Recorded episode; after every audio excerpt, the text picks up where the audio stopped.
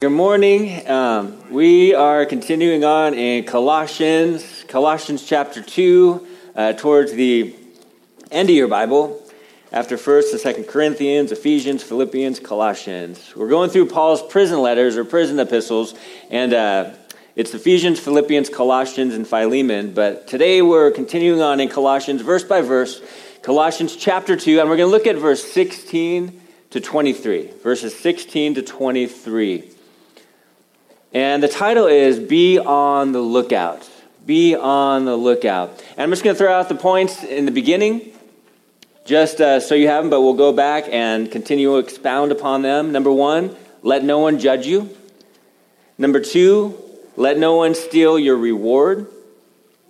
And number three, let no one enslave you. No one judge you, no one steal your reward, and no one enslave you. And much of the letter to the Colossians includes warning from Paul to the church and believers alike. Warnings are incredibly important, right? We just know that. We warn our kids not to touch a hot stove, hopefully. We warn them to look both ways before they cross the street. We, we we are given warnings when we start a new job. Uh, when I did concrete, I was warned not to stand behind the concrete truck, you know, when it's backing up, obvious, right? But they still warn you. I was warned to be careful when driving a tractor not to hit a house because my boss had hit a house one time. I was warned to wear knee pads when finishing the concrete so I don't mess it up. Uh, some warnings are obvious and some are not so obvious. I remember there was an electrical problem one time in my first job, Taco Bell. When I was 17, I unknowingly opened this panel because I was trying to figure out what this electrical problem was.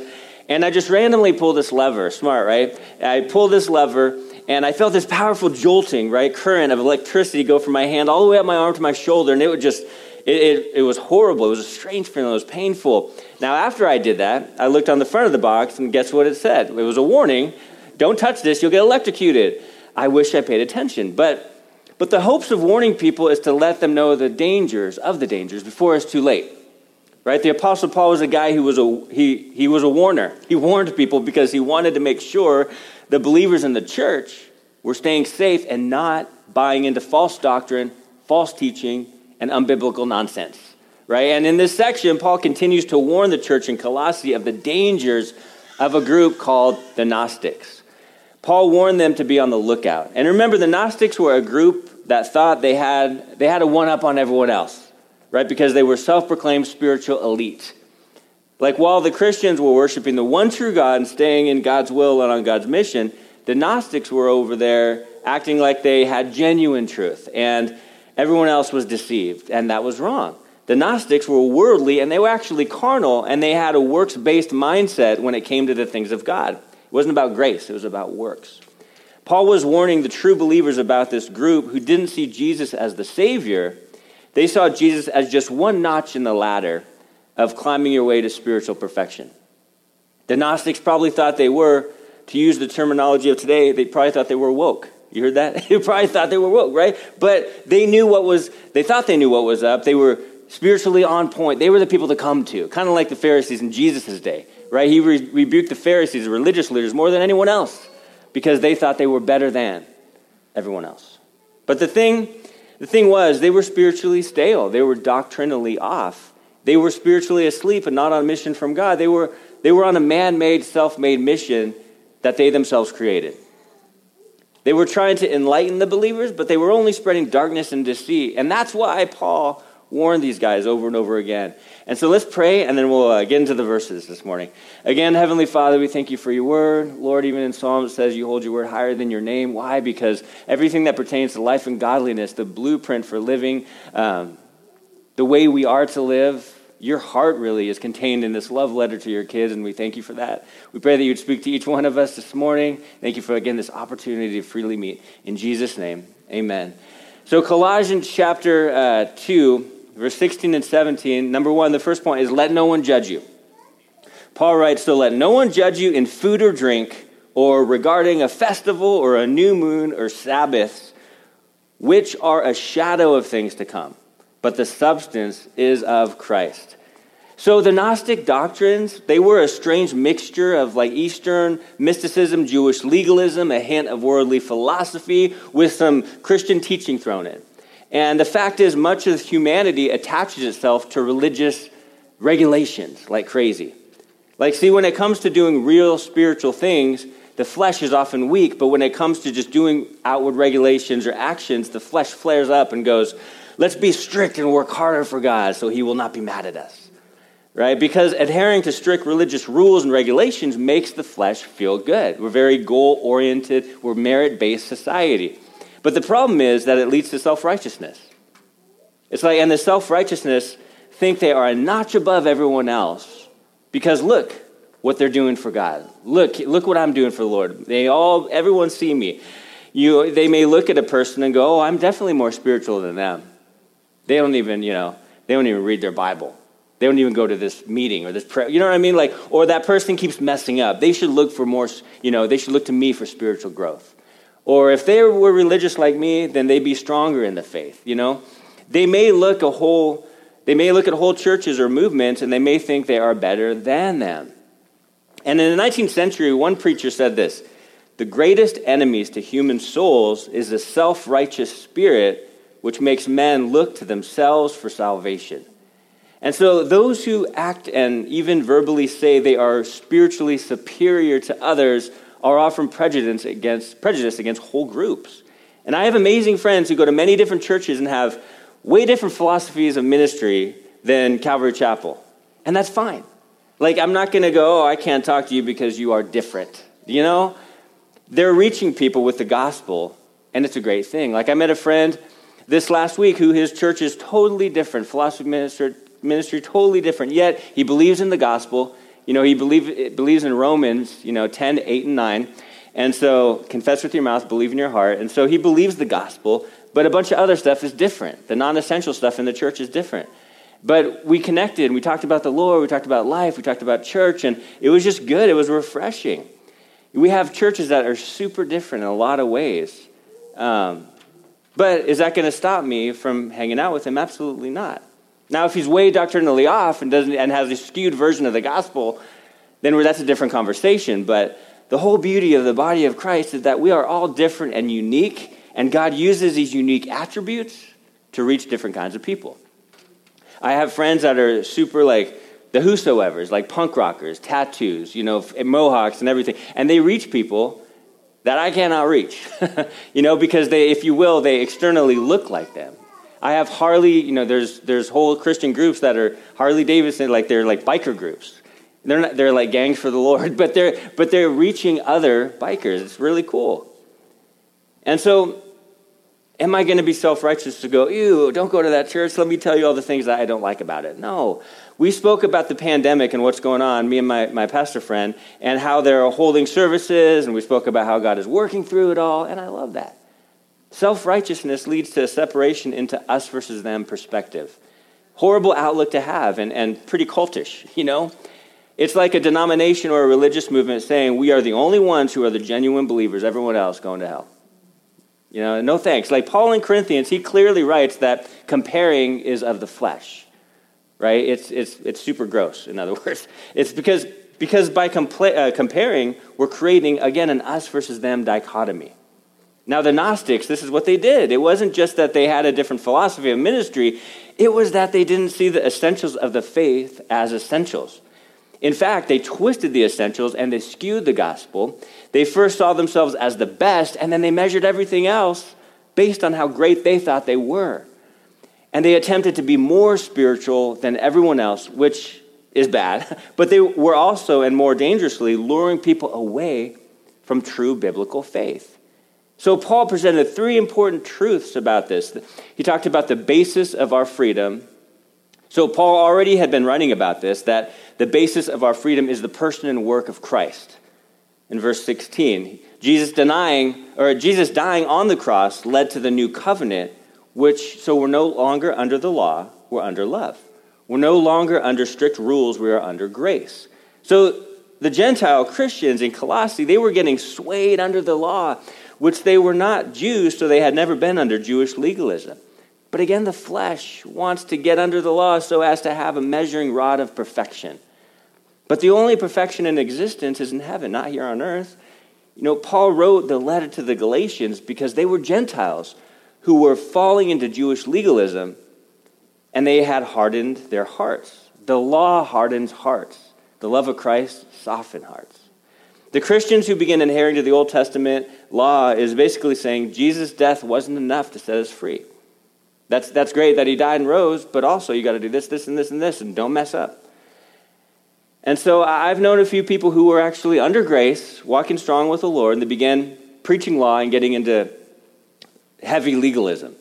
And I'm pretty sure all the few that I knew, and my pastor back, back on the West Coast, he, he knew some he went to Bible college with too that got into the law. And they're all atheists now. They're even preaching against what the Bible says.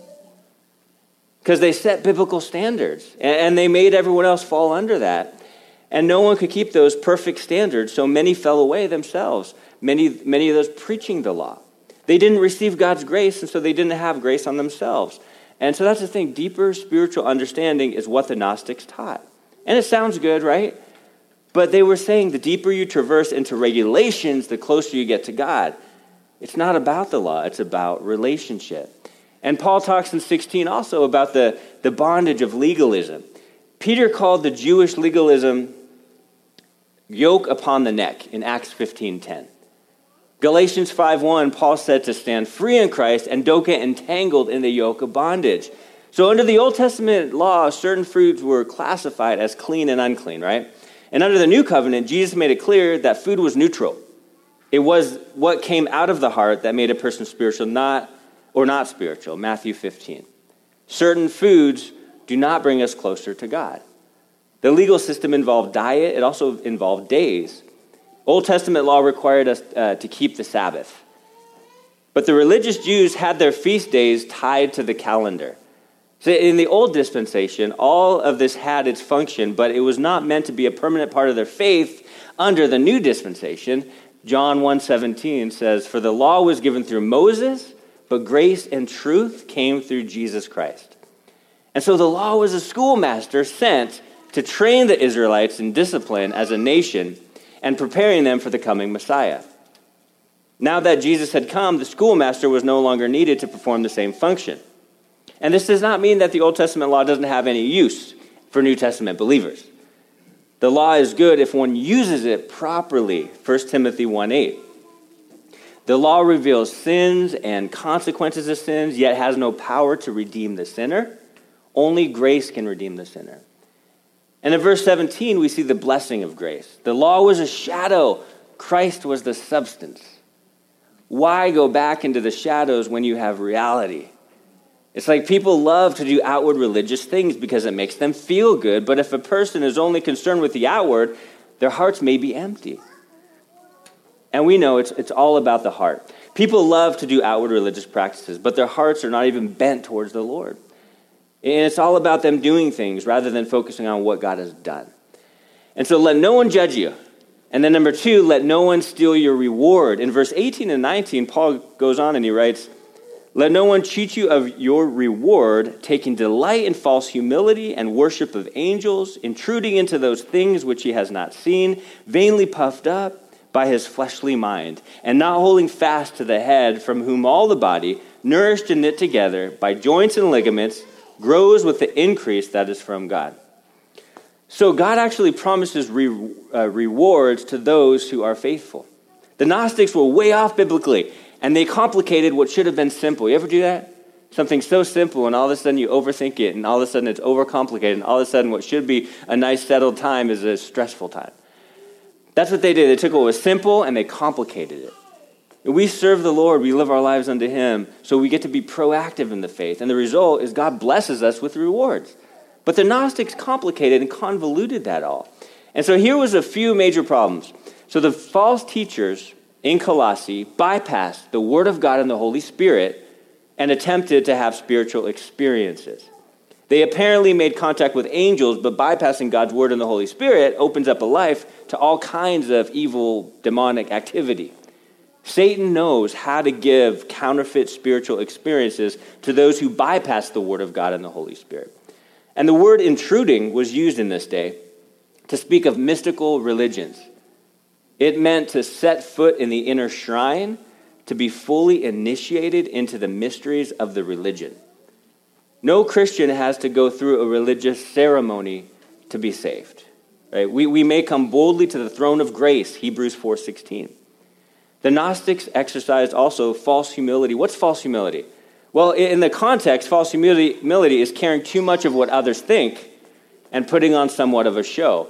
This means not wanting correction or feedback, but just wanting to evoke certain spiritual perception.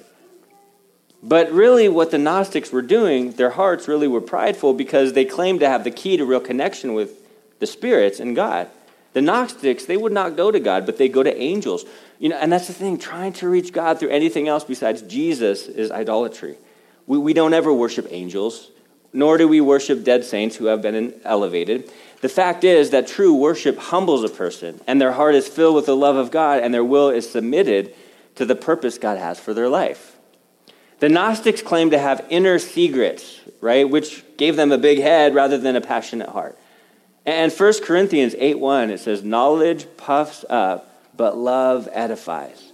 So that hurts people who are bent on proving they're right and everyone else is wrong. But the truth is that everyone is wrong without God, and God is the only one who is right. It's an amazing, it's amazing to think about that. That's the thing, true spiritual experience leads to submission and service. The Christian that doesn't find nourishment in the scriptures and seeking God is weak and feeble and ready to waver, can fall away any and backslide any second. So, so the Gnostics thought they were experts, but they weren't even saved. The Gnostics' goal was to insert their unbiblical doctrine into the local church, which would cause drama and division and lies. And who wants to go into a church that has more drama than in the world, or as much drama in the world? No one. There's a fascination, though, with religious mysticism that actually really attracts people. And learning so called inner secrets and having contact with the spirit world, that's Satan's realm.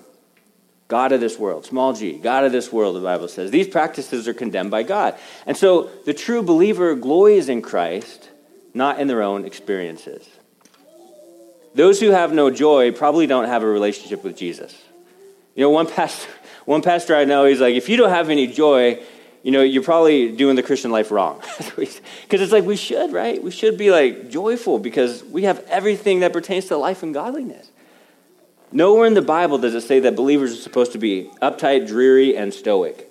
If you have no joy, you may not have Jesus. It's not our calling to kill other people's joy. My calling is to bring them down. I'm going to humble, my job is to humble them. No. um, it's important to realize, though, that God gives us everything we need. Oftentimes, people answer questions that you never asked, you know, because maybe they have their own agenda and it's totally anti unbiblical. And so that's the time where we go, well, actually, the Bible says this, you know, because this is our measuring rod, right? Like the Gnostics, and we measure everything. It's a litmus test. We measure everything by what the Word of God says, not opinion, not philosophy, not politics, what the Word of God says. And then we take the Word into, into all those realms, so philosophy, politics, just philosophy, everything else, you know, but we start with the Word of God because it's the blueprint for Christian living. Um, so these Gnostics, you know, whose names, who the word Gnostic, the title Gnostic, means knowing, but they didn't know the truth. So they didn't really know anything of value. You know, Jesus said in John 15, without me, you can do nothing. They led others astray. And these were Gnostics. And, and this is why Paul wrote to be on the lookout. Beware. Beware, believer. So let no one judge you, number one. Number two, let no one steal your reward. And number three, let no one enslave you.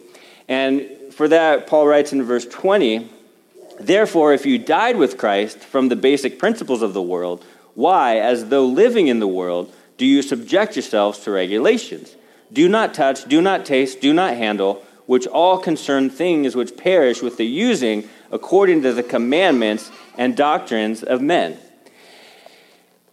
And verse 23, sorry, these things indeed have an appearance of wisdom in self imposed religion, false humility, and neglect of the body but are of no value against the indulgence of the flesh. So let no one enslave you. So Paul was warning of legalism and mysticism, and now he would warn against asceticism.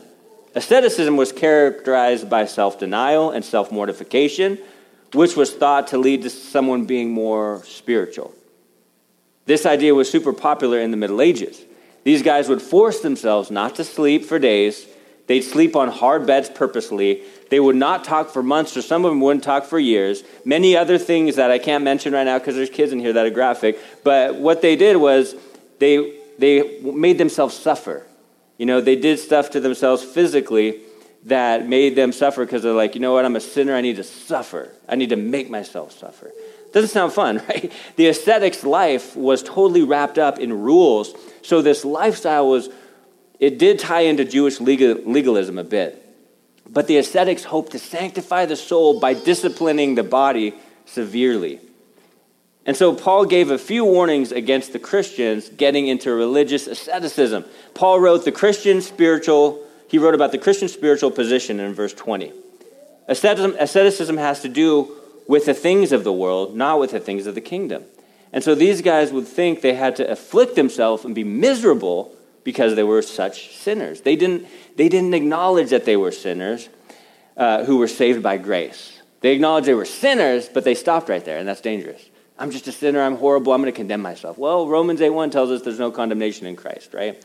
And so they acknowledge they're sinners, but they didn't acknowledge, hey, they're, but they're saved by grace. There's a step further than that. The second part is very important. So they place themselves under burdens and regulations, but Jesus says, My yoke is easy, my burden is light. Paul wrote about the futility of ascetic rules in verse 20 and 21. These rules came from men and not from God. The quickest way to mess up the truth is to let people insert their opinion and ways into what should be truth and fact.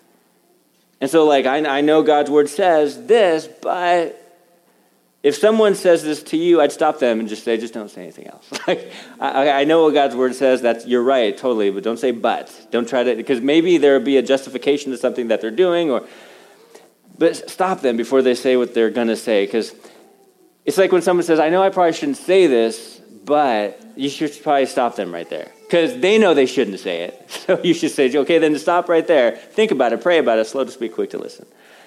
But the super religious think they're more spiritual because they add so many regulations to God's word and the joy just dissipates.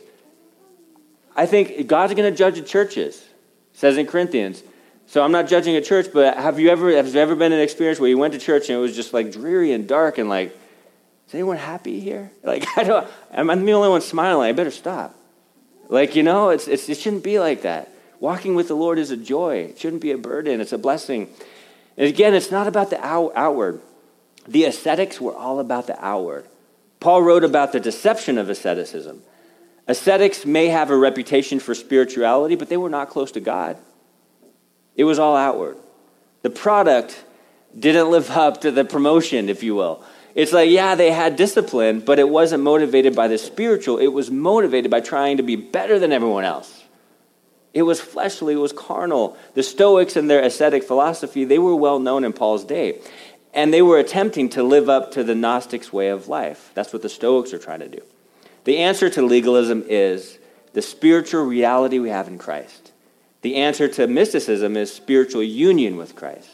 The answer to asceticism is our position in Christ in death, burial, and resurrection. The whole point of these two chapters is Jesus is preeminent. Is he the head of your life? Is he leading your life? Are you putting him first? Is he enough for you? This is Paul's argument. And he's going to get into verse 3 or chapter 3 next week where he talks about focusing on things above. But Paul's saying here, beware of those who look spiritual, talk spiritual, and act spiritual, but they're adding to God's word in order to look, talk, and act more spiritual than everyone else. Be, beware of them. The one way in which we follow is not man made. The one way in which we follow is Jesus, the way, the truth, and the life. No one comes to the Father except through him. He is the one mediator between God and man.